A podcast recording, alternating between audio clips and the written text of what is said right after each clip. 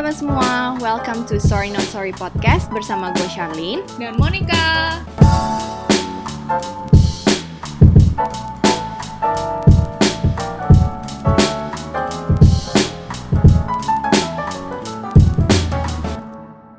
Hai, so halo semuanya, gila nggak nyangka banget nih kalau kita udah satu tahun sejak kita pertama kali bikin podcast Journey ya sis ya. Iya, cepet banget loh. Tanpa dukungan dan support dari kalian semua juga kita pasti nggak sampai sini. Karena Iya. kita pasti akan terus bikin podcast kalau kita lihat, wow ternyata yang dengerin banyak. Iya betul. Kayak itu kayak bikin kita semangat juga ya sis ya.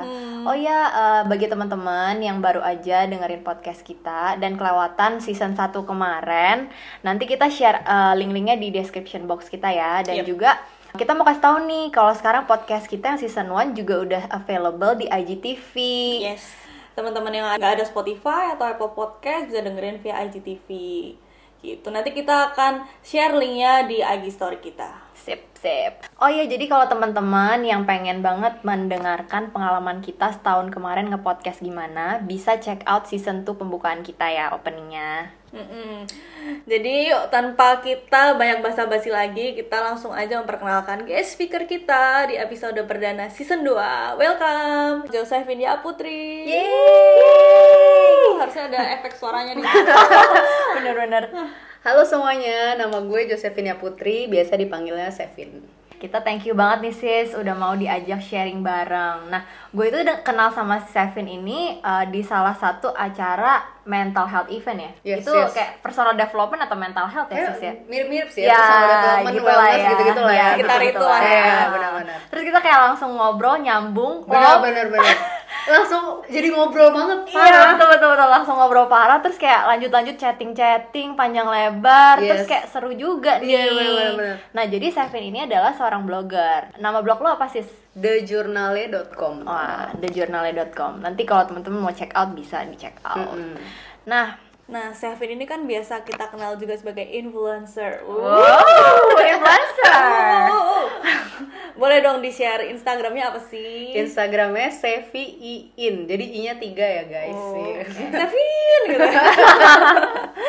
oh ya, Sevin boleh dong cerita dikit kira-kira apa sih yang membuat kamu tertarik menjadi blogger saat itu dan saat ini juga bisa sih. Boleh cerita sedikit tentang journey kamu di bidang blogging atau sosial media. Jadi gue tuh mulai aktif ngeblog sekitar tahun 2014-2015 Sebenarnya 2014 akhir sih.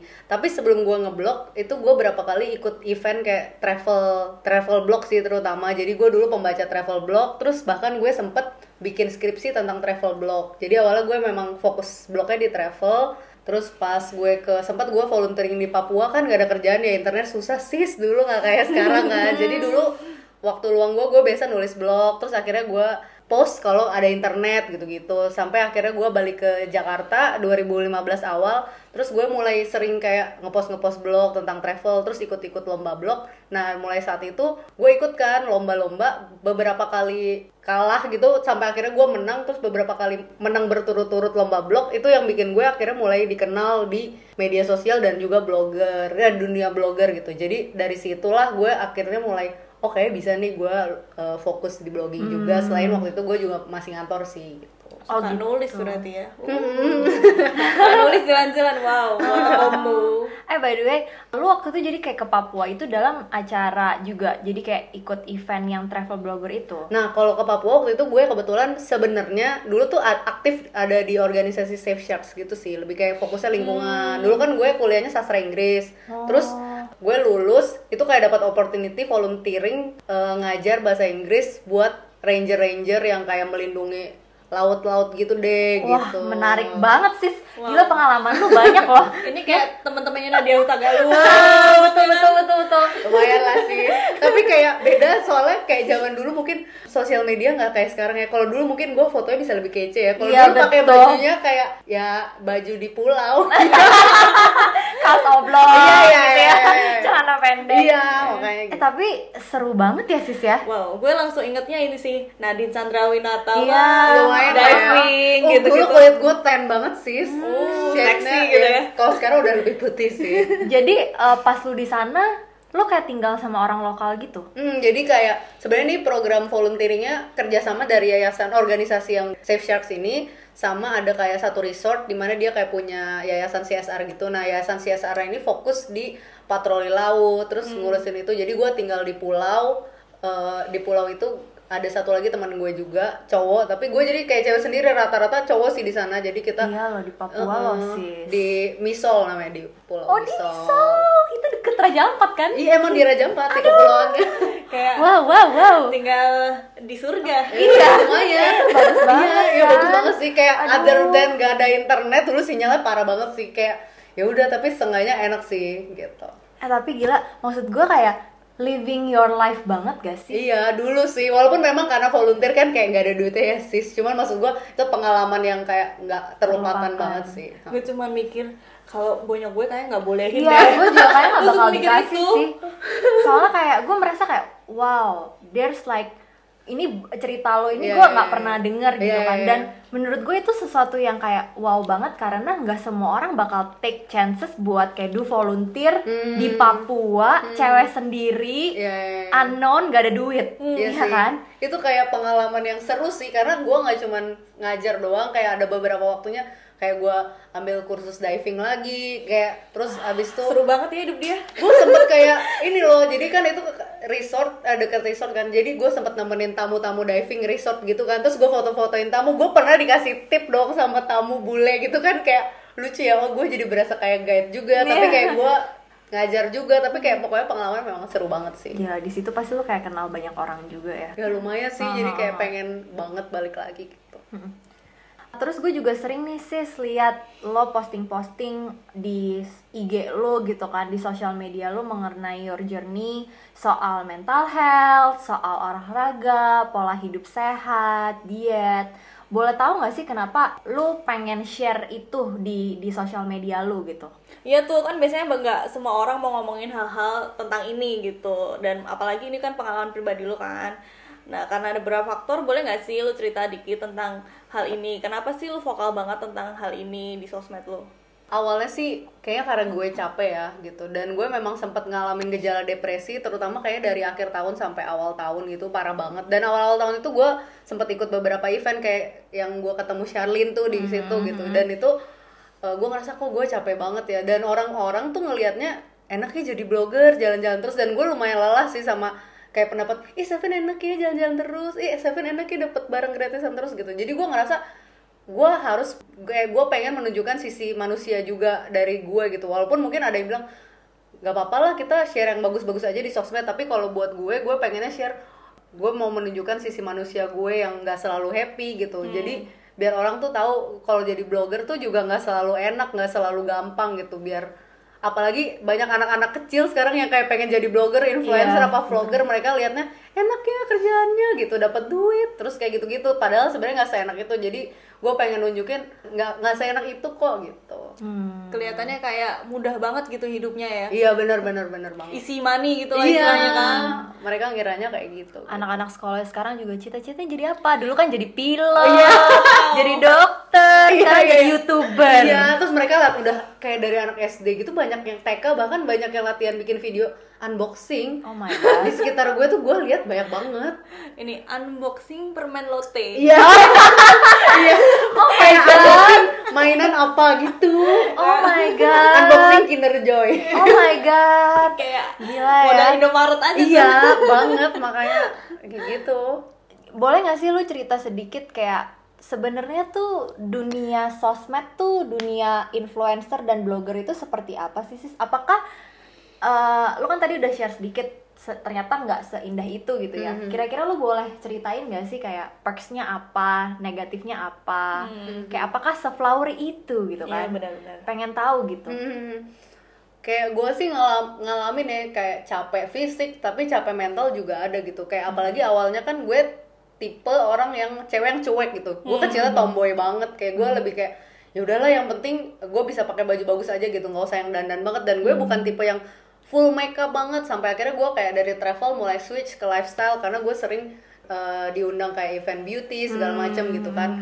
Nah itu mulai berasa banget sih pressure-nya. Kayak kalau di beauty awal-awal mungkin orang happy gitu. Enak ya dapet makeup gratis skincare gratis gitu.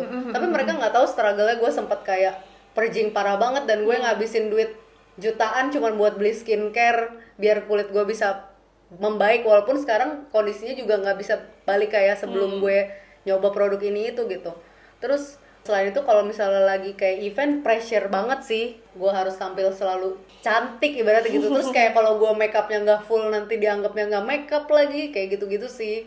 Eh, menurut gue nggak seenak kelihatannya kok. Apalagi gue tipe yang gampang insecure. Jadi kayak gue berusaha cuek tapi aduh kalau sebelum event gue tuh bisa kayak mikirin berhari-hari pakai baju apa kayak gitu-gitu sih. Itu yang lumayan bikin stres walaupun mungkin orang ngeliatnya enak juga ya. Ya kadang gue nggak maksudnya gue nggak munafik sih gue seneng juga dapat siapa sih yang nggak suka barang gratisan gitu. Dan orang Indonesia kan terkenal kayak kita suka sekali barang Iya, gratisan.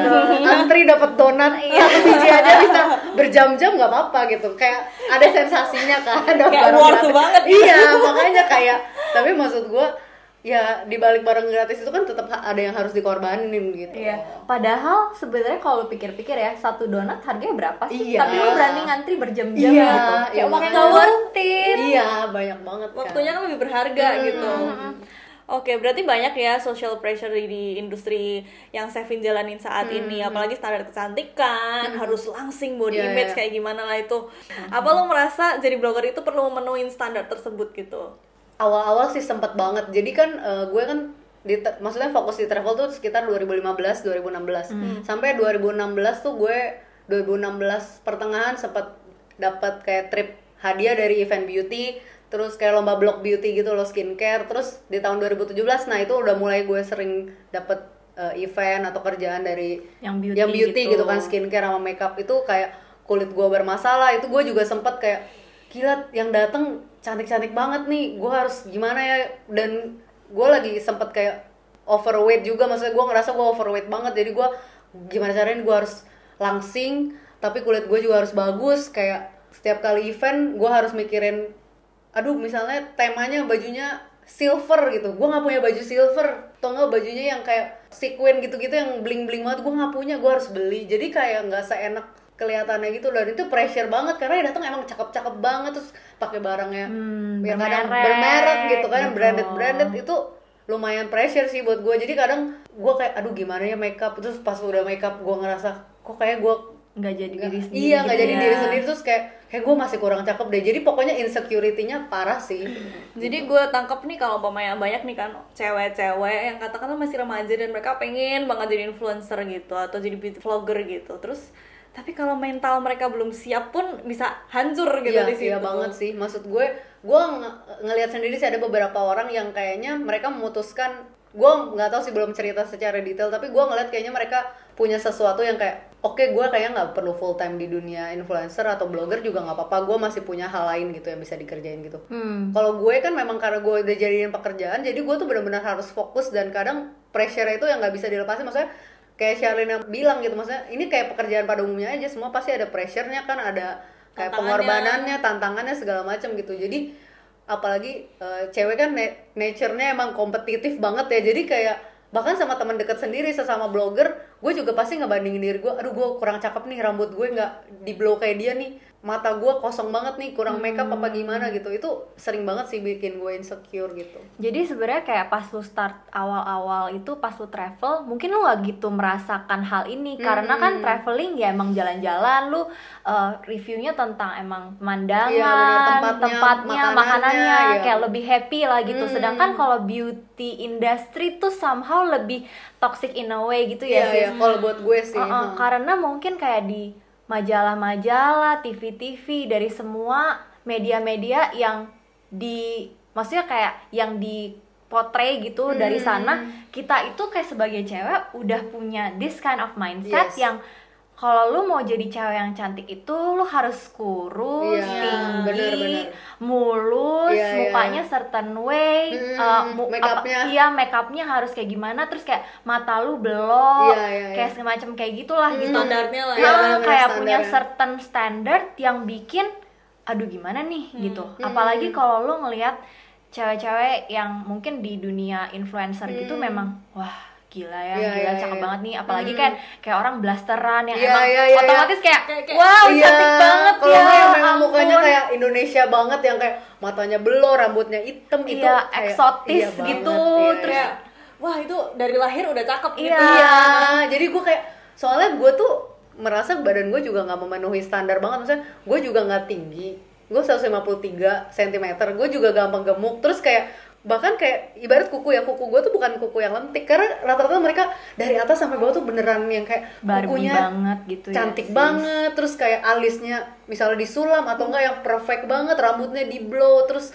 nggak pakai kacamata gitu gue kan kalau misalnya lagi nggak bisa pakai softline gue mau nggak mau harus pakai kacamata kan Hmm. kadang pakai kacamata aja bisa bikin gue insecure karena orang-orang kayak makeup matanya tuh yang kayak wow, Wow. gitu Apalagi kalau cewek-cewek kalau mau udah pakai bulu mata, pakai kacamata kan agak ketutupan iya lagi kan. makanya itu kayak pressure banget sih Iya iya iya bisa dibayangin sih. iya sih maksudnya mungkin kayak orang-orang yang memang tertarik di dunia Beauty. itu pun memang apa ya orang-orang yang merasa dirinya mungkin udah lumayan oke Hmm. atau dia mengikuti sekali beauty standar itu jadi dia tuh mau masuk nih Iya, ke iya, dalam iya. industri itu Hmm. gitu loh sedangkan mungkin lu nggak planning itu Iya, sih iya, iya. jadi itu kayak hit you so hard juga Iya, pas iya, lu iya. masuk jebret ah anjir kok kayak gini Iya, iya, banget iya. nih gitu Hmm. Nah, eh, setelah maksudnya kan kayak lo gitu, lo sebagai orang yang istilahnya biasa nih, Hmm. bukan kayak wah gua dulu kayak mantan model Iya. nih gitu kan ya, langsung Iya, iya, gue iya, iya, beauty iya. industry gue udah familiar Iya, nih iya, gitu. iya, Ketika lo bener-bener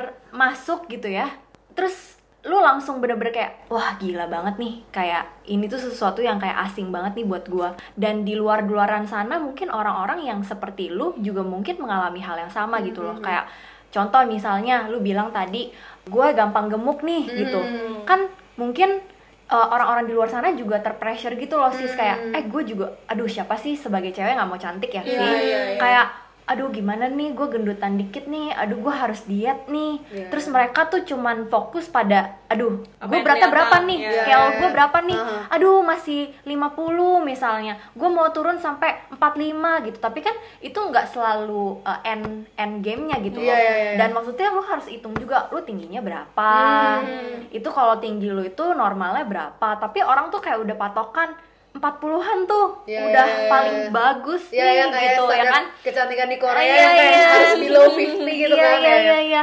Nah, lo punya cerita soal kayak diet atau Mhm. kayak yang berhubungan dengan body image gitu nggak? Mungkin lo bisa share Hmm, sedikit hmm, gitu. hmm. Kayak kalau gue kan emang gue tuh pernah sharing kayak gue dari umur 12 tahun tuh gue diet terus nih sampai umur 28 sampai Wow. tiga bulan yang lalu gue akhirnya memutuskan kayak gue capek nih diet kayak ya udah deh gue coba aja mulai hidup sehat. Kan gue mulai weight loss journey juga kan. Tapi kayak ternyata sebelum gue mulai weight loss journey itu ada mental health journey yang harus gue laluin juga gitu. Jadi double sih maksud gue. Jadi setelah gue telusuri masalah soal kegemukan dan lain-lain itu juga hubungannya erat banget sama kesehatan mental gue gitu loh. Dan kayak dua tahun lalu tuh gue sempet kayak lagi freak-freaknya olahraga gue bisa olahraga tiap hari sis Wow. itu gila gue olahraga tiap hari bahkan gue sempet nge-gymnya bisa kayak kan dulu pakai ada yang namanya gua pass itu kan Iya, iya, iya, iya, iya. terus itu gue bisa dari sini ikut kelas jam 8 pagi di Pluit di Pik jadi gue naik shuttle, gue bangun jam 4 jam 5 pagi, Wow. niat banget dan itu makannya bener-bener strict kan waktu itu masih dapat lagi dapat catering diet juga dan itu walaupun gue ngerasa physically gue udah ngerasa oke banget nih ya dan gue tetap nggak happy karena gue ngerasa kayak gue tetap harus kurus nih gue harus makin kurus lagi gitu. Karena mental health gue nggak bagus jadi state-nya itu kayak gimana ya? Kayak di push terus. Iya di push terus gitu loh. Dan dulu gue bersyukur sih kayak pas gue lagi kurus-kurusnya lagi cakep-cakepnya gitu. Waktu itu gue pas lagi rambut gue sempet di perm gitu pokoknya orang kayak ngeliat gue wah Sevin wow banget Banget, gitu. wow banget. kayak semakin gue dipuji gue semakin kayak gue Wah, harus begini terus nih gue harus begini terus. Iya, itu iya, pressure sih. Maksud Iya, gue iya.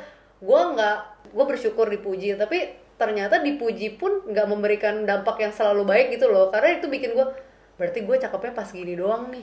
Ngerti gak sih? Ah. kayak kalau gue nggak kayak Iya, gini iya, kayak iya, gue nggak cakep nih gitu kan. Terus jadi bawaannya gue harus selalu kurus kayak gitu. Itu gue ngerasa emang gue kurus banget tapi setelah gue pikir-pikir gue nggak happy itu gitu.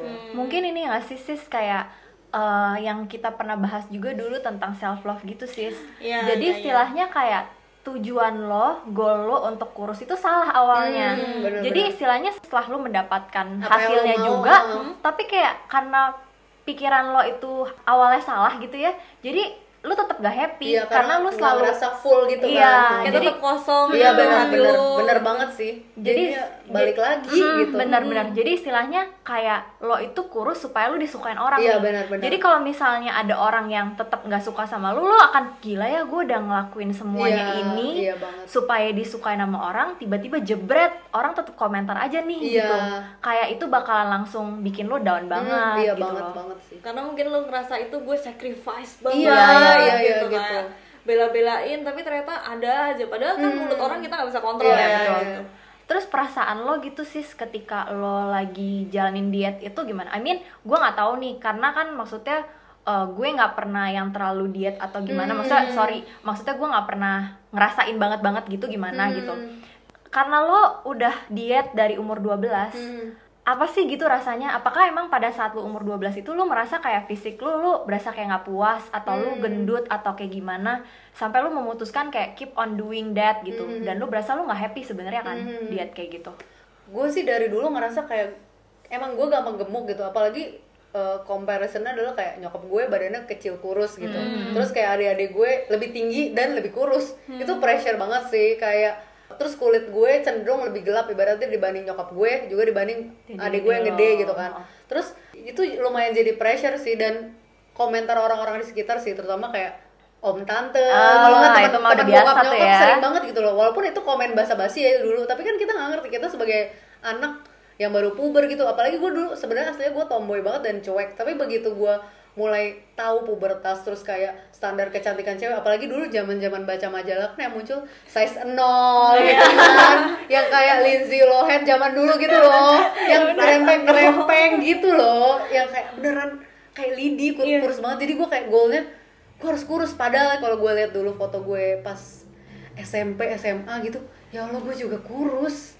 Kayak dulu gue kurus banget tapi kenapa gue nggak pernah ngerasa Lu kurus iya gitu. gitu dan itu beneran sih gue menderita banget. Maksudnya setelah gue pikir-pikir gue nggak pernah bener-bener mikirin yang paling jadi prioritas gue dulu. Ya udah diet diet kurus kurus gue harus itu terus gitu. Jadi setelah gue pikir-pikir sekarang gila gue dulu menghabiskan belasan tahun cuman buat diet doang. Itu menyiksa banget loh dan untungnya gue maksudnya sekarang gue udah sadar nih. Dan gue belum punya anak ntar kalau gue punya anak gue nggak bakal mau mengulangi hal ini gitu. Gue gimana pun caranya gue bakal kayak berusaha banget menciptakan lingkungan yang secure buat dia biar dia tuh bisa hidup sehat dan dia bisa cinta sama badan mau dia cewek atau cowok. Karena yang saat gue ini gue lihat ternyata body insecurity itu nggak cuma dialami cewek doang ternyata cowok juga gitu. Oh, tapi lu pernah nggak sih ngalamin kayak body shaming gitu? Karena yang barusan lu ceritain tuh kan kayak lu kayak kepus terus buat kurus kurus kurus. Kalinya agak gendutan dikit kayak ih gendutan ya Hmm. gitu pernah nggak sih kayak gitu? Atau mungkin yang lebih parah yang lebih menjurus atau yang kayak gimana gitu? Cerita-cerita tentang kayak body shaming yang lo alami selama lo ngeblogging nih gitu. Hmm. Kayak dari awal banget misalnya ketika lu kurus, even though lu udah diet, ada nggak sih yang komentar kayak gila lu kurus banget sih, kurang gizi ya, anoreksik ya, apalah segala macam. Terus kayak pas lagi lu gemukan kayak eh sekarang Sevin gendut banget sih. Apa Salah. sih? Iya iya iya kayak salah. Terus skalanya tuh yang paling berat tuh yang kayak gimana gitu? Komen komentarnya gitu pengen tahu gitu. Body shaming sih nggak cuma soal badan juga ya. Kadang soal makeup juga pernah. Kayak misalnya gue gue tuh sebenarnya lebih kayak beauty yang natural. Yang natural kalau nggak lebih kayak skincare. Gue tuh lebih suka bahas skincare karena lebih masuk ke gue karena gue lebih ngerti gitu. Kalau yang makeup full gitu yang berapa step layer layer gitu gue nggak ngerti gitu loh sis. Jadi kayak kalau misalnya gue pernah datang ke event eh, terus cuman pakai cushion ya kan gue pakai biasa pakai skincare pakai cushion pakai blush on pakai lipstick gitu alis gue kan emang udah tebel walaupun mungkin kalau misalnya di foto nggak kayak kalau alis yang digambar kan beda ya Iya, iya, beda-beda. gue pernah dibilang kayak kak lo selalu bare face ya gitu sama sesama blogger dan itu kayak sampai sekarang masih jelek banget ya tapi kayak padahal udah gue nggak bare face kok tapi saat itu entah kenapa gue jawab iya gue selalu kayak gini gitu tapi padahal gue juga nggak bare face kan itu Iya sedih iya kan? iya iya. Is- Istilahnya kan banyak orang bilang kalau makeup itu just to enhance your beauty Iya. kan, jangan kayak dipakai sebagai topeng Iya, gitu. iya, iya, iya. Tapi di beauty industry itu mereka pakai makeup itu yang tebal banget Iya, dan lu iya, nggak iya. biasa tentang Iya, itu. iya, iya. Jadi ketika lu event lu makeupnya minimal, kesannya kayak lu nggak pakai apa-apa, Iya, jadi kayak dianggapnya jomplang Iya, iya. gitu ya. Dan ternyata nggak dialamin sama gue doang gitu. Misalnya ini blogger A, ternyata temen gue juga ada yang ngalamin tapi dari blogger lain, blogger Hmm. B gitu. Dia dapat komen yang serupa juga gitu. Jadi kan agak gimana ya ternyata mu- apakah gue nggak tahu sih apakah itu wajar ataukah umum terjadi atau memang pasti bisa terjadi gitu komen-komen yang kayak gitu kalau nggak misalnya pas event eh, misal gue habis dari mana terus kayak kok li teman banget sih padahal kan gue emang maksudnya sebelum itu kan sempat maksudnya gue sempat kerja jadi personal assistant buat travel blogger gitu Iya. ya dan gue seneng Iya, kalau iya. kulit gue tan gitu kayak wah gue berasa banget ya habis traveling Iya. gitu kan gitu kan? emang Oh, dari mana gitu. gitu kan maksud gue dan gue suka gitu kalau lagi tan ya gue suka aja kulit gue kayak gitu tapi orang kok komennya kayak gitu. Antara gendutan lah gitu itu udah sering banget sih. Kalau nggak komen dari followers juga ada komen di DM di komen section gitu juga ada. Kalau nggak dari teman sesama blogger itu udah cukup lumayan umum sih. Dan nggak cewek doang cowok juga kadang suka komen gitu. Lu biasanya gimana kayak gitu? Kalau dapet DM, komen kayak gitu. kalau gue biasanya lebih kayak iya emang gendutan kenapa gitu. Tapi kalau nggak kayak ya kadang kalau misalnya lagi judes ke- mungkin kayak gue jawab "Eh, emang situ udah kurus atau gimana? gitu. Oh, tapi kayak ngegas ya, sis, iya ya.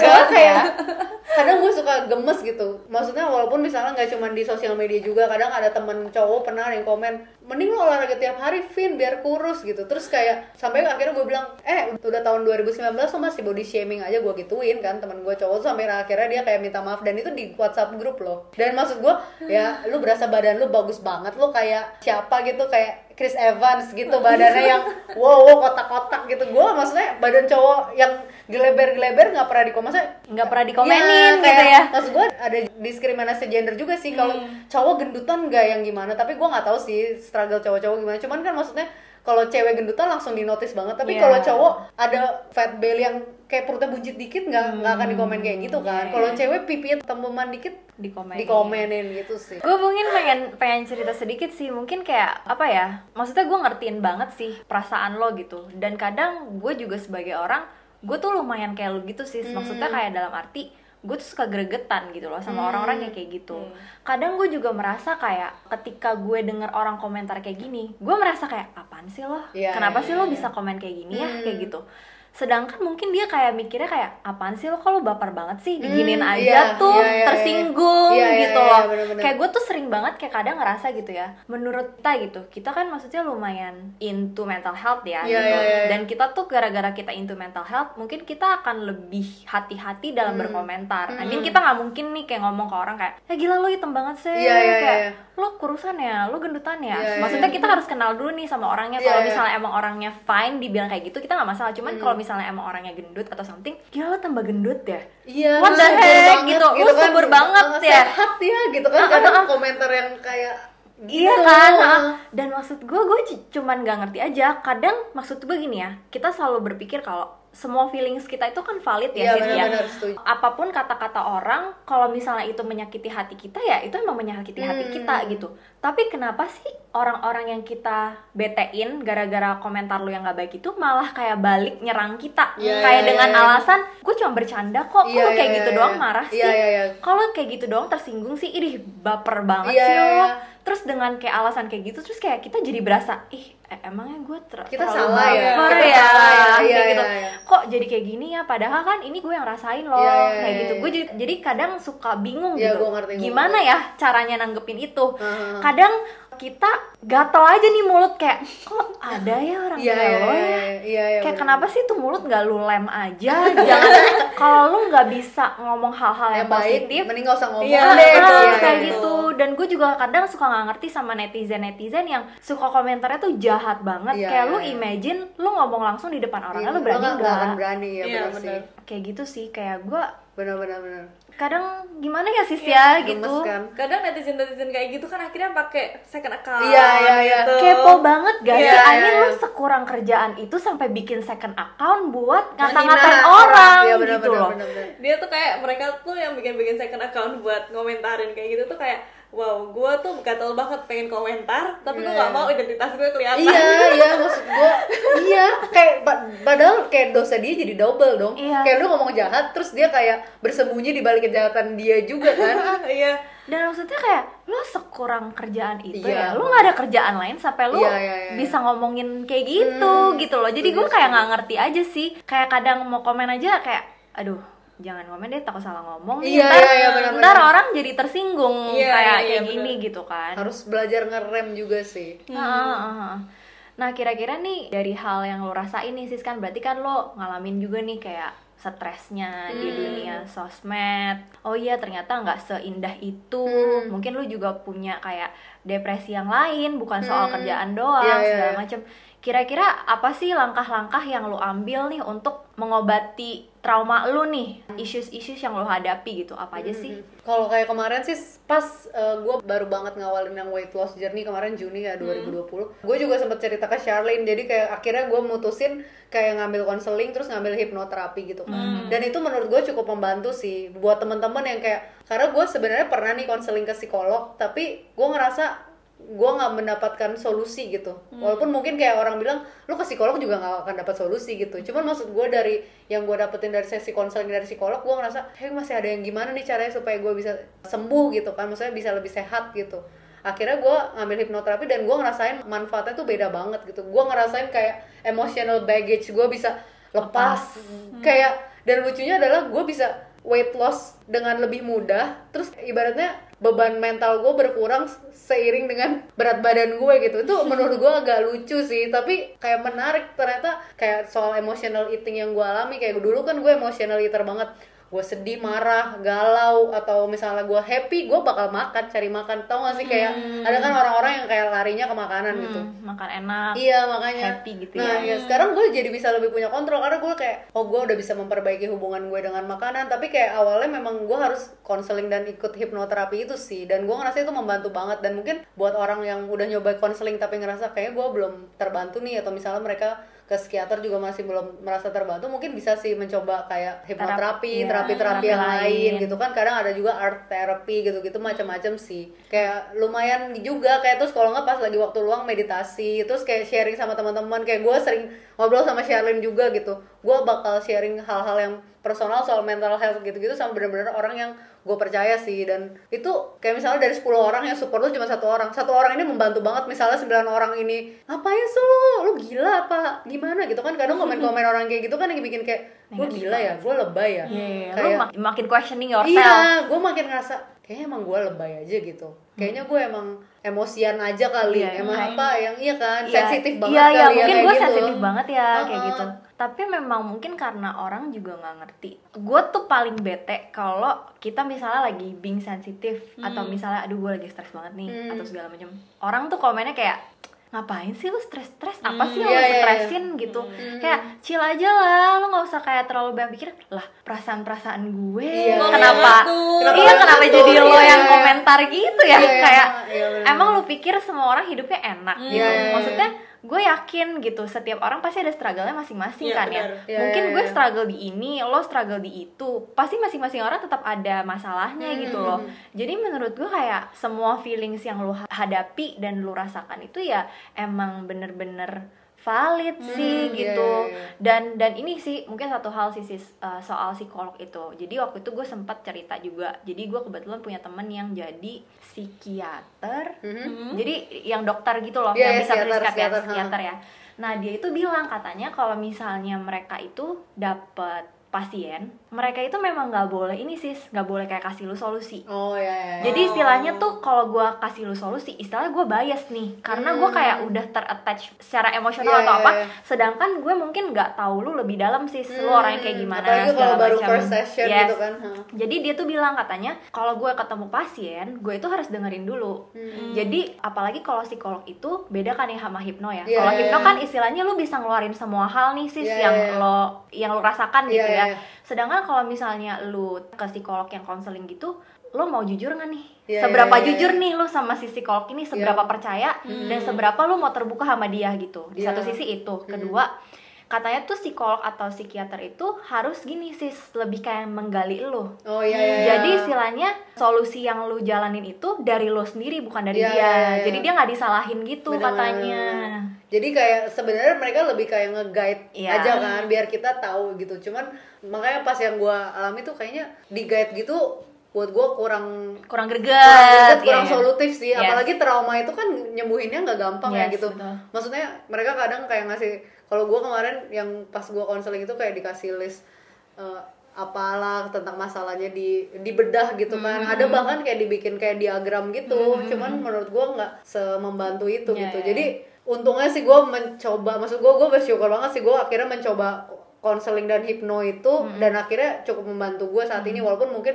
sekarang gue juga kayak oh iya ada trauma-trauma lain nih yang mesti disembuhin tapi itu yang salah satu trauma utama yang akhirnya bisa bikin gue oh gue bisa kayak Rilis. sesehat sekarang dan rilis gitu istilahnya ya one step at a time Hmm, gitulah ya iya, sis. benar-benar. Gak semua orang juga bisa sembuh dengan cara yang sama. Iya, benar-benar, jadi lu benar. juga harus sih. betul. Jadi lu harus menggali kira-kira apa nih yang paling cocok sama kita benar, gitu benar, ya. benar, benar. bener terus ada nggak sih hal yang lu lakuin secara rutin buat menjaga mental health lu tuh sekarang tuh tetap stabil terus gitu? Mungkin olahraga lah atau makan makanan yang sehat atau apa gitu? Makan makanan sehat sama olahraga sih kalau sekarang yang paling ini banget. Tapi sesekali kayak kalau misalnya gue sempet kayak latihan napas meditasi itu juga.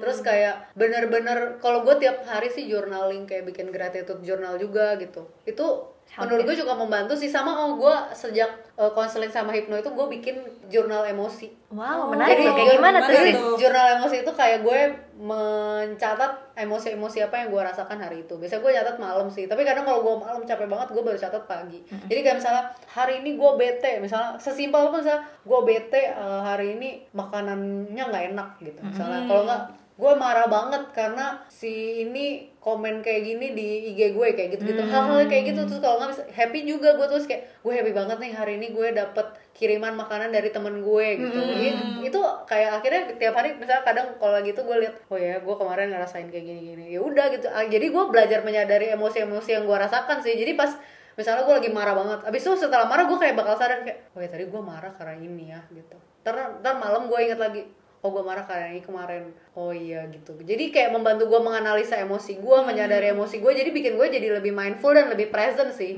Apalagi gue sadar pas kemarin sebelum gue mulai konseling dan lain-lain sebelum gue diet yang dari umur 12 sampai terakhir 28 tahun gitu kan itu lama banget gue kayak ngerasa gue nggak pernah bener-bener present sih. Kayak akhirnya gue ngerasa bener-bener present gitu. Gila gue nggak kebayang sih kalau misalnya gue baru ngalamin ini tiga tahun lalu misalnya pas gue misalnya udah punya anak itu pasti kan gak enak banget. Dan gue sekarang bersyukur sih masa gue sekarang udah bisa lebih mentally stable gitu. Ya, ya, ya, istilahnya dari segala macem lu tuh dulu mungkin hidup dalam kekhawatiran akan ke depannya gimana Iya, nih? kalau nggak kayak kemarinnya kayak misalnya Iya. kayak aduh gue kemarin kenapa gue makan ini? Misalnya gue kan dulu diet banget kan kayak gila gue bego banget kenapa gue makan mie instan banyak banget makan ayam banyak banget misalnya kayak eh, makan junk food gitu. Terus besoknya kayak pokoknya besok gue harus makan bener-bener bersih nggak boleh makan apa-apa kayak gitu gitu jadi guilty terus-terusan ya? iya dan itu hubungan gue sama makanan tuh buruk banget sih dulu gitu. Aduh, kebayang sih capeknya capek gitu. walaupun kayak orang kayak ah masa makan doang gitu lebay kalau yang nggak ngerti pasti kan nggak relate gitu kan. Tapi kalau misalnya orang yang ngerti emotional eating pasti kayak mereka tahu banget nih rasanya gitu. Dan gue ngerasain itu kayaknya juga ada faktor turunan sih. Karena bokap gue juga setelah gue sadari almarhum bokap gue tuh dulunya emotional eater gitu. Dan dia cenderung tipe eh, kayak gue bisa bilang bokap gue adalah korban toxic masculinity gitu. Jadi bokap gue kalau ada masalah selalu dipendem. Dia kayak ngerasa gue kepala keluarga gue nggak perlu cerita ke siapa-siapa gitu. Jadi ngerti kan? Jadi kalau dulu ngerti, ngerti. depresi diem diem diem terus akhirnya dia larinya ke makan. Dia mau makan apa aja gitu. Terus bokap gue emang kecil susah jadi pas udah gede, maksudnya udah bisa cari duit sendiri udah lumayan sukses dia kayak gue mau makan apa aja terserah gue kan duit duit gue gitu Ah, tapi dia nggak iya, mikir ke iya, depan iya, gitu iya, dia nggak iya. fokusin ke kesehatan dia jadinya Iya, combo iya. gitu loh Iya, sis iya, gue ngerti, gue ngerti. Ah, ah, ah. Iya, gue ngerti sih. Iya ngerti kan? Susah dijelaskan, tapi Iya gue kan? mengerti Kayak gitu. hubungan soal makan sama makanan tuh kayak lu harus lihat sih hubungan lu sama makanan kayak sebenarnya makanan itu adalah energi kan buat lu. Jangan sampai eh, makanan tuh bikin lo jadi stres, terus jangan sampai juga eh, lu jadi kalap juga gitu. Pelarian. Iya pelarian, Nah, gitu. Terus lu juga harus ngeliat kayak gue bener sih kayak your body is your temple gitu. Yes. Jadi kadang ada misalnya orang yang kadang beli makanan satu porsi, terus dia kayak sayang kan, mau habisin padahal dia udah full banget. Terus kayak akhirnya lu jadiin badan lu kayak tempat sampah. Hmm. Jadi kayak badan lu nggak sehat terus abis itu misalnya nggak lama terus perut lu bloated terus lu jadi kayak pengen muntah itu kan gak enak banget kan kayak kayak kalau misalnya emang lu nggak habis misalnya lu biasain pergi makan di luar lu bawa aja kotak makan atau enggak ya minta aja dibungkus gitu. Sebenarnya kan nggak apa-apa misalnya pulang lu makan lagi malam sengaja pokoknya jangan sampai maksain diri lu deh pokoknya hubungan sama makanan tuh sebenarnya Kompleks kompleks, ya. gitu Iya, iya. Heeh. you are what you eat. Benar-benar setuju tapi sih. gue akuin bahwa kayak akhir-akhir ini tuh gue stress eating banget sih. Hmm. kayak setiap kali stres kayak wow gue apa nih martabak Iya kan asin gitu kalau nggak yang manis-manis gitu kan kayak wow tiba-tiba gue pengen yang manis-manis kadang-kadang Iya, kan iya, kalau iya. orang lagi stres tuh kayak Iya, iya, butuh iya. sesuatu yang manis Gula, gitu iya, iya. untuk mungkin secara tidak sadar tuh mau bikin kayak wow ini hari ini udah pahit gitu Iya, mau yang iya, satu yang manis Iya, iya, gitu. gue ngerti, gue ngerti sih. Iya, iya. Dan itu tuh wajar gitu, karena kadang kalau gue kan karena gue emang fokusnya ke sekarang weight loss, jadi sama olahraga gitu-gitu, jadi gue lebih kayak kalau gue lapar banget, misal gue udah nggak tahan, gue bakal kayak misalnya makan sesuatu atau enggak, gue bakal minum air dulu sih. Jadi gue kayak bener-bener mengamati ini gue beneran lapar nggak ya? Atau gue pengen doang nggak ya gitu. Oh. pokoknya kayak lebih lebih in tune with your emotion dan iya, feelings kayak iya. gitu Kalau ya dulu kan kayak misalnya lapar harus makan gitu. iya. Kalau makan ini. iya terus kayaknya nyarinya chips lah, apa mie instan lah. Dan gue orangnya ngemil banget. Tapi sekarang Oh, gue bersyukur sih gue udah lebih bisa ngontrol dan nggak enak kan dulu udah gampang makan terus gampang bersalah habis itu kayak uring-uringan aduh gua kenapa makan Hmm. Iya, ini?" iya, iya, tapi iya. kalau sekarang kayak nggak makan ya udah nggak apa-apa terus gue kayak masih bisa mikir ya udah besok kan bisa makan lagi soalnya kadang kan ada waktu waktunya dulu tuh bahkan bokap gue gue ngeliat gitu you eat like there's no tomorrow gitu Iya, misalnya iya, kayak iya. makan nasi padang kayak seporsi oke gue makan semua padahal besok besok lu masih bisa makan Iya, iya, iya, ngerti iya. gak sih kayak misalnya lu makan nasi padang maunya ayam rendang semua jadi satu gitu kan yang jeroan-jeroannya semua. Padahal hari ini lu makan ayam besok lu makan rendang. Lusa lu makan otaknya atau ikan gitu Iya, kan masih iya. bisa Iya, gitu. Iya. kayak gue jadi inget ini sih uh, teori abundance. Oh, iya, Iya iya, kan? bener, bener, bener, kayak lu tuh harus menerapkan di dalam otak Iya, lu iya, kalau lu tuh abundant gitu. Iya, lu iya. bisa kok. Jadi lu nggak usah kayak kalap hari Iya, ini iya, gitu. jangan terlalu rakus lah jangan Hmm, serakah hmm, gitu. hmm, terus ya maksudnya soal makanan ini kompleks banget sih gitu. Iya sih benar ini seru sih. Maksudnya Iya. kita bahas sebenarnya kita bahas soal depresi tapi ternyata hubungannya sama makanan tuh bisa besar Hmm. Iya, sebesar iya, iya, ini iya, gitu iya, loh maksudnya kit- yang yang gue tahu sih cuma sekedar stress eating tapi Hmm. ternyata banyak banget follow upnya gitu Iya benar-benar. Nah, Chef, eh, maksudnya gini ya, kayak kita itu kan mungkin udah di dalam tahap di mana, oh dulu kita nggak ngerti nih Iya, soal iya. mental health. Hmm. Terus sekarang karena mungkin kita pernah mengalami Hmm. uh, stres atau kayak anxious dan lain-lain, kita jadi lebih aware nih soal Hmm. mental health kan.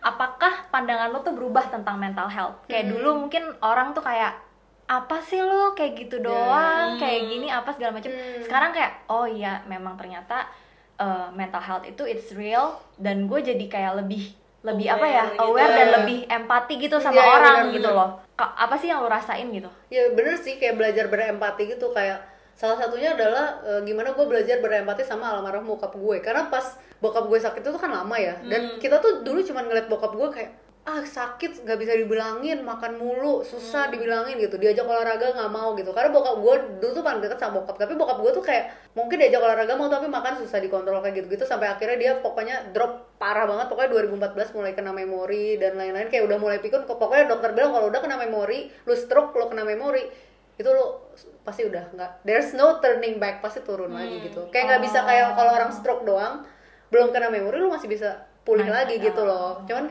habis itu gue kayak ngeliat bokap gue kan dulu kayak pasti kita kayak ngelihatnya ah bokap gue nggak bisa dicontoh gitu gitu loh. Tapi setelah gue ngerti soal mental health akhirnya gue belajar memahami.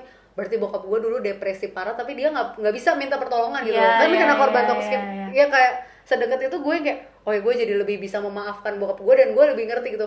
Oh ternyata mental health kayak gini gitu loh. Terutama buat orang-orang yang jauh lebih tua kan di atas Iya, kita iya, kayak iya, di iya. seumuran bokap nyokap kita kan mana mungkin mau gitu kalau kita ajak yuk ke psikolog ke psikiater gitu. Tapi mereka sebenarnya perlu juga kan. Jadi kita jadi belajar memposisikan diri sih. Kayak misalnya gue eh, misalnya ketemu orang yang lebih tua atau mungkin- temen yang lagi bermasalah banget kayak kayak dia butuh bantuan nih gitu. Gue bakal Lebih jadi aware dan gitu. ber- berempati sih. Gue bakal berusaha kayak kalau bisa membantu misalnya cuma ngasih tahu oh gue kemarin habis konseling ke sini nih gitu. Siapa tahu lo terbantu gitu. Itu menurut gue membantu banget sih. Jadi dan gue juga bisa lebih ngasih jarak buat diri gue ke orang lain dan gue lebih fokus ke diri gue juga. Karena gue sejujurnya tumbuh dalam lingkungan yang kayak kita harus selalu membantu orang lain harus selalu fokus pada orang lain. Tapi gue tuh ngerasa gue nggak pernah benar-benar bahagia sama diri gue sendiri gitu loh. kayak gue growing up berusaha menyenangkan orang yang pleasing others terus gitu. Gimana caranya gue kita makanya orang-orang tuh selalu ngeliat gue Sevin tuh ceria banget ya kayak positif banget vibrant banget gitu kayak energetic cheerful gitu makanya gue akhirnya kayak gue harus cerita soal mental health juga sih. Walaupun mungkin kadang gue ngerasa abis sharing gila lebay banget nggak ya? Ntar orang kayak nganggep gue apaan sih? gitu. Kadang gue ada mikir kayak gitu tapi misalnya dari 100 orang 50 orang biasa aja terus 30 orang nganggep gue lebay tapi ada satu orang aja. Gue sih ada beberapa kali dapat DM kayak Vin gara-gara cerita lo gue jadi sekarang lebih aware nih soal mental health gue terus gue juga jadi lebih sering olahraga makan sehat gue juga jadi lebih take care diri gue sendiri. Bahkan ada yang bilang cowok ya kayak gue sempat menyakiti diri gue nih kayak self uh, harm, Harm. gitu kan. Terus kayak gara-gara baca postingan lo gue jadi kayak oh kayaknya ada harapan nih Sevin aja bisa lebih sehat lagi gue juga bisa gitu. Bahkan cowok loh. Jadi maksud gue ternyata ini dialami banyak orang. Bahkan satu orang udah bilang kayak gitu aja gue udah kayak seneng, Seneng banget. Berarti gue kayak oh ya gue gue bakal sharing terus deh gitu. Dan gak nyangka juga sih gitu. Iya sih. Gue gimana ya dengernya tuh kayak wah biasanya tuh orang akan lebih gampang buat nangkep hal yang buruk maksudnya Iya, iya, kayak, iya, kayak kayak kayak Bener, bener, bener. kayak misal nih lu satu postingan ada orang 100 komen gitu hmm. katakanlah ada 90 yang muji lo gitu Iya, tapi iya. ada 10 yang wah apa sih ini Iya, lebay iya, pasti gitu, kepikiran yang itu iya kan, pasti iya, iya. kepikiran kepikiran tapi lu bisa kayak melebih memberatkan hal yang Hmm. positif Iya, iya, jadi iya. nggak nggak mikir-mikir hal yang negatif karena gimana pun kita juga pasti adalah orang yang komen-komen Iya yang nggak baik gitu bener, segala. bener, bener. tapi gue salut sih lu bisa fokus sama orang yang kasih Hmm. apa nilai positif gitu dalam diri lu gitu terus so far uh, selama perjalanan lu ini dalam Hmm. uh, menghadapi mental health issues dalam perjalanan lu yang lu hadapin paling susah tuh apa gitu Kayak mungkin lu udah deal nih maksudnya tentang emotional eating, terus tentang kayak body image, terus misalnya lu juga punya masalah depresi atau something, apa sih yang paling susah Paling nih berat untuk, gitu. Oh, oh, paling berat yang lo masih harus work on nih gitu. kayaknya kalau misalnya ngebahas kayak gue dulu tuh orangnya pendendam banget sih. Tapi sekarang gue udah lebih mendingan sih tapi gue ngerasa gue harus work on lagi sih soal kayak forgiveness gitu. Karena gue tuh tipe yang dulu tuh bisa misalnya kalau dulu lebih sering kayak dendam ke mantan pacar misalnya. Wow, oke oke. misalnya gitu ya kayak gue tuh bisa yang kayak gue tuh bener-bener kayak oke gue udah hubungannya udah baik lagi tapi gue tuh masih dalam kayak gue nggak belum bisa maafin dia gitu jadi Oh. tapi ada waktu-waktunya jadi gue misalnya gue tidur kayak out of nowhere tiba-tiba kayak Ingat. Kesel gua- sendiri gitu. antara iya kesel sendiri tapi ada waktunya tiba-tiba oh gue udah maafin dia nih gitu Hmm. kayak harus ada tiba-tiba kayak gitu kalau nggak gue bener-bener nggak bisa bener-bener susah sih buat maafin itu tapi sekarang gue udah belajar kayak ya udahlah gue harus let go juga. Karena gue pernah baca apa pernah dengar dari mana sih? Kayak soal mindfulness juga sih. Maksudnya forgiveness tuh relate nya juga nggak cuman bukan masalah lu menang atau kalah gitu. Yes. bukan masalah lu kayak kalau lu maafin orang berarti lu kalah. Tapi soalnya itu bebannya di lu juga kan. Ket- ketika gue nggak bisa memaafkan orang lain gue ngerasa aduh dendamnya di dia. Mungkin dia nggak ada ngerasain apa-apa Iya, iya, gitu. iya, itu kan benar, kayak nggak enak. Gue juga bela- masih belajar banget sih sama mungkin kayak belajar soal anger karena gue orangnya lumayan ngegas ya sih Ngegas tuh kalau somehow enak gitu. Iya, iya, kayak uh gitu kan kayak gue belajar sih maksudnya ada waktu-waktunya mungkin kayak nggak boleh terlalu cepat ngegas ya sis kayak kenal pot ya Iya, lumayan sis jadi kayak ya udah deh pasti ada yang ngeri Iya iya gue gue ngerti kok gue Iya, gue iya. juga kayak gitu. Kayaknya kadang gatel gitu menurut gue kayak pengen ngegas gitu kan. iya iya makanya kayak, kayak puas ada kepuasan batin. Iya ya benar-benar benar banget sih cuman kayak yaudah gue harus belajar lebih sabar. Tapi maksudnya sekarang gue fokusnya itu sih. Terus kayak gue pengen belajar lebih present segala macam biar ya lebih stable aja. Walaupun gue tahu nggak akan selalu baik-baik saja. Namanya manusia kan pasti ada Ya, up and bener down-nya. sih. Kayak salah banget kalau lu tuh merasa ketika ada sesuatu yang datang di hidup lo, maksudnya hal-hal yang negatif gitu ya. Hmm. Terus kayak lu berasa sedih atau kesel atau apa, terus kayak lu berasa kayak ini nggak nggak bener nih gitu. Iya, iya, iya. Soalnya kayak hidup itu ya akan gitu naik turun Iya, gitu iya, loh. iya. Dan Heeh. it's normal for you to have mental health issues. Iya, iya, bener-bener. kayak kayak apa ya perumpamaannya waktu itu gue pernah denger dari teman gue kayak anggapannya kayak flu aja. Lu bisa dikena flu berkali-kali gitu. Hmm. Iya Cuman sih. ya ini sistemnya ya sakit yang berbeda aja. Iya, iya, benar-benar. Tapi it doesn't mean ketika lu flu itu lu parah banget nih Hmm. gitu. Ya itu just another season in Iya, your iya, life sih bener-bener sih. gitu. Setuju kayak soalnya dari yang buku ada sih orang yang psikologi gitu yang namanya Regis Mahdi yang gue Iya, pernah share. iya, iya, iya. Bukunya sih Iya, iya, itu gue suka banget kan bukunya. Dan dia tuh selalu state jangan mengabaikan kesehatan mental kita karena kayak kesehatan kesehatan mental tuh sama kayak kesehatan fisik pentingnya Yes, gitu betul, loh. betul. Dan orang mungkin nggak sadar ya banyak banget orang yang kesehatan mentalnya terganggu makanya kesehatan fisiknya terganggu Yes, dan itu orang nggak sadar gitu itu bisa jadi cancer banget. jadi stroke itu paling sering sih dua penyakit itu sih cancer sama stroke dan gue ngeliat sendiri kayak bokap gue mungkin awalnya juga dari mental health issues Hmm. gitu dan kalau orang pilek aja ke dokter wajar demam kayak sakit perut deh Hmm, maksudnya iya, itu kan iya, iya. penyakit sepele yang Iya, kayak iya. lu tiap hari bisa sakit perut Iya, sis. betul, betul, itu ke betul. dokter nggak apa-apa Iya. tapi begitu lo Stres. lu ke psikolog lu gila ya Ya bener-bener Lu banget lebay tuh. banget sih Bener banget, kayak bener banget. gua emang kenapa sih kalau kita butuh pertolongan gitu maksud Iya. gua ya duit duit gua gue yang bayar psikolog kenapa lu komen harus kayak gitu maksud gua kalau memang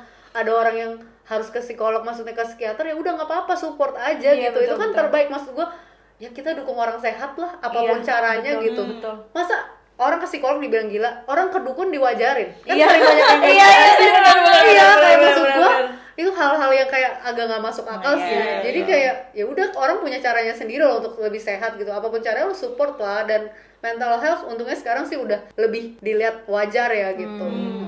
gue jadi inget tadi pas perjalanan kita ke rumahnya Sevin nih. Gue ada ngobrol juga sama Charlene gini. Wah kalau hidup di sini maksudnya kayak hidup di Jakarta terus pulang pergi ke kantor terus jauh banget kebayang gak sih Iya, stresnya iya, kalau iya. macet gitu. Ah. padahal sadar gak sih bahwa asal dari segala penyakit tuh stres. Iya iya banget banget. kita tuh bisa sakit cancer apa segala Hmm. macem. Kalau walaupun kadang-kadang kita udah berusaha buat sehat udah berusaha buat buat olahraga makan makanan yang uh, sehat Iya, gitu iya. kan.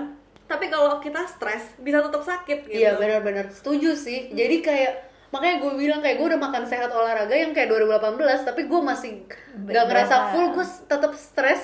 Mau badan gue sebagus apa sekurus apa gue kayak tetap ngerasa stres gitu loh. Jadi kayak nggak ada yang bikin gue puas kecuali mental health issue gue tuh bisa diatasi gitu. Hmm, memang sih tapi memang ada penelitiannya kan. Katanya kalau misalnya lo itu stres gitu asam lambung lo itu Iya. akan naik gitu. Iya banget. dan asam lambung itu asal muasal dari segala penyakit Iya, banget banget sih. gitu jadi Bener-bener. nanti bisa lari ke mana ke mana jadi ujung-ujungnya Iya. ya sakit kronis Bener, itu bener, dari bener, bener. dari situ dan gitu kayak gue nggak tahu sih kayak langganan gitu loh kayak adik gue gampang banget kita di keluarga gue gue nggak tahu sih bokap ya semuanya ada punya asam lambung sih dan Mah gue gitu ya? mah dan langganan kayaknya udah bertahun-tahun juga gue kayak gila gue mah terus sampai kayak nggak bosen gue mah gitu ya Iya, dan iya. belakangan gue baru bisa mendingan asam lambung gue gitu pas gue nggak stres Hmm. kalau nggak dulu bisa kayak tiap bulan kali bisa beli obat mah yang lebih kuat gitu maksudnya lebih strong lagi lebih strong daripada obat mah yang biasa-biasa gitu loh. tapi kan ya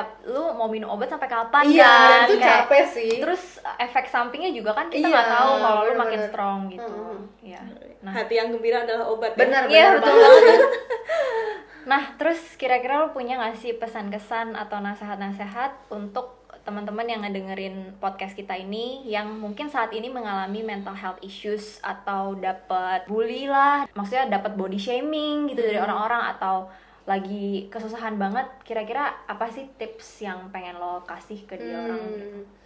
Buat yang kayak ngalamin body shaming ya, terutama kayak menurut gue ada beberapa orang yang mungkin overweight atau obese. Misalnya kayak gue kan dulu lumayan overweight nih. Kayak lo misalnya berusaha kurus nih, kayak gue mau nurunin berat badan demi kesehatan sih terutama ya, tapi nggak bisa-bisa. Mungkin lo harus lihat lagi sih apa akarnya dari mental health issues gitu. Karena buat gue itu ngaruh banget sih. Mungkin setelah, maksudnya setelah gue ngalami sendiri, gue akhirnya bisa empati sama orang-orang. Mungkin ada yang kayak lihat, ih kok dia obesitas banget nggak bisa kurus sih, kok dia masih nyaman sih gitu. Mungkin dia punya mental health issues yang dia nggak bisa atasin dan dia nggak tahu harus ngapain harus ke mana harus ngapain gitu dan menurut gua kalau memang lu pengen gitu itu bisa sih. Menurut gue bisa membantu banget ketika mental health issues lu teratasi lu pasti bisa lebih sehat. Bahkan kalau kayak di dalam kasus gua gue bisa weight loss dengan lebih mudah Iya, iya, gitu iya. kan. Terus kayak lu harus ingat sih kayak kesehatan mental kayak tadi gue bilang kayak itu kayak sakit fisik aja pada umumnya. Kayak lu sakit perut sakit mah sakit apa pun. Jadi nggak usah malu nggak usah takut buat kayak cari pertolongan gitu. Lu tanya aja ke temen lu yang ngerti gitu atau eh, banyak kok di internet sekarang informasi-informasi soal kayak mental health terus kayak informasi soal psikolog psikiater dan yang online juga ada kan beberapa konsultasinya konselingnya. Pokoknya jangan takut deh terus kayak lo harus prioritasin diri lo sendiri sih nggak usah peduli deh apa kata orang kayak mau ada yang nyinyir lebay banget sih lu emang lu gila segala macam udah cuekin aja gitu Ya, yang penting lu sendiri lah ya. Iya, benar, benar, Diri benar. kita sendiri yang paling Hmm. penting dia juga mau ngapain emang dia bayarin lo. Iya, Nggak makanya. juga gitu kan. Iya, iya, iya. Kayak nggak ada gunanya juga gitu. But mungkin remember kayak it's okay banget gitu kayak dan lo juga nggak sendiri banyak orang yang Yang kayak gitu juga nah, Heeh. jangan sampai amit-amit dia sampai terlambat gitu kayak Iya. karena banyak kan yang kayak kita lihat maksudnya nggak cuman artis atau influencer doang yang ngalamin ada yang bunuh diri Hmm. karena body shaming atau apa dibully segala macem bahkan anak sekolah pun banyak kan sekarang berita-beritanya itu loh dan menurut gue itu membahayakan banget sih maksudnya Prihatin prihatin banget gitu loh iya. ser- serem kan maksudnya. Gue nggak mau sih sampai misalnya kayak kita punya anak nanti ngalamin kayak gitu Iya, kan iya, amit-amit iya, banget amit-amit. gitu. Amit-amit, amit-amit, iya amit-amit. makanya jadi kayak ya. penting banget deh gitu. Dan gue kayak lihat maksudnya ada beberapa orang kayak dari kecil dibiasain pergi ke psikolog misalnya dari kecil banget. Misalnya dilihat kayak tantenya gitu dari dari dia TK itu bagus banget sih buat perkembangan mental dia gitu. Kayak anak kecil dari kecil udah biasa ke dokter gigi Iya, ke dokter. Iya, ya udah iya. nggak apa-apa bawa aja ke psikolog gitu. Jadi anak lu bisa terbiasa untuk mengutarakan perasaan dia walaupun mungkin bukan sama lu nih misalnya dia Iya. introvert tapi dia nggak bisa cerita sama lu sebagai orang tua lu nggak apa-apa lah dia cerita ke psikolog seenggaknya dia ada teman cerita daripada Hmm. dia menem-menem-menem itu kan yang bom waktu yang kita nggak tahu loh Yes, seberbahaya apa bener-bener gitu. banget gue kemarin tuh sempet ngomong juga deh ke Monica kalau nggak salah it would be very great kalau misalnya orang-orang tuh ngerti mental health Iya iya benar. benar-benar. dan itu bakal memudahkan semuanya gitu kalau Iya, lu iya, tuh iya. ngerti gitu istilahnya gitu orang-orang nggak bakal kasih komentar yang tidak perlu bakalan lebih mindful lebih empati sama orang gampang gitu ya. Hmm. iya dan lebih ngerti aja gitu lebih understanding gitu kadang di dunia orang itu bukan menjadi listener yang baik Iya sih. jadi maksudnya kita They itu just react kan. Iya, itu dia Jadi kalau misalnya lu ngomong, gua harus ngomong apa nih? Iya, Kayak lu nggak lu gitu. nggak- lu langsung zeng tapi abis itu kayak lu tuh nggak pasti kayak gitu padahal dia Iya. sebenarnya nggak denger lu ngomong apa Iya, nggak iya, memahami gitu iya, kan betul. Jadi maksud gue kadang mungkin untuk orang yang introvert mereka tuh mungkin bukannya mau nggak mau cerita, tapi ketika mereka cerita mungkin mereka disappointed. Hmm. Dan dengan lu pergi ke psikolog, mereka itu adalah listener profesional Bener, bener, gitu bener, loh. bener, bener. Jadi at least apa yang lu rasakan lu bisa cerita ke dia Hmm. Dan lu juga mendapatkan feedback yang lebih valid ya valid Yes. dan lebih profesional Hmm. jadinya nggak jaji gitu Iya, loh iya, iya. jadi it's okay banget buat orang-orang pergi ke psikolog psikolog, psikiater gitu, Benar-benar, setuju benar. setuju. Nah kita sudah Sejam. hampir satu jam ya kan? Gila nggak nyangka ya Sis, ya? Kalau bisa kita lanjutin bisa lanjut terus nih ya kan? Seru soalnya seru, ngobrolnya. karena mungkin kayak gua dulu waktu zaman sekolah SMP SMA gitu nggak ngerti soal mental health. Iya, iya, iya. cuman yang gue lihat dari sekitar gue cuman wow putus cinta baret-baret tangan nih iya, iya, kayak iya, gitu. gitu benar-benar. apalah itu kenapa lu kayak gitu? Iya, kayak iya gila ya benar-benar, tapi kan kita benar-benar. nggak ngerti sebenarnya iya kenapa iya gitu benar-benar iya sih. Ya kayak gitu sih. Baiklah hari ini sampai di sini dulu. Ya. mungkin lain kali kita bisa ngobrol lagi topik yang lain Mm-mm. yang Thank you, menarik lagi. Selfie. Thank you. thank you. Oke kita ketemu lagi di next episode. Bye, bye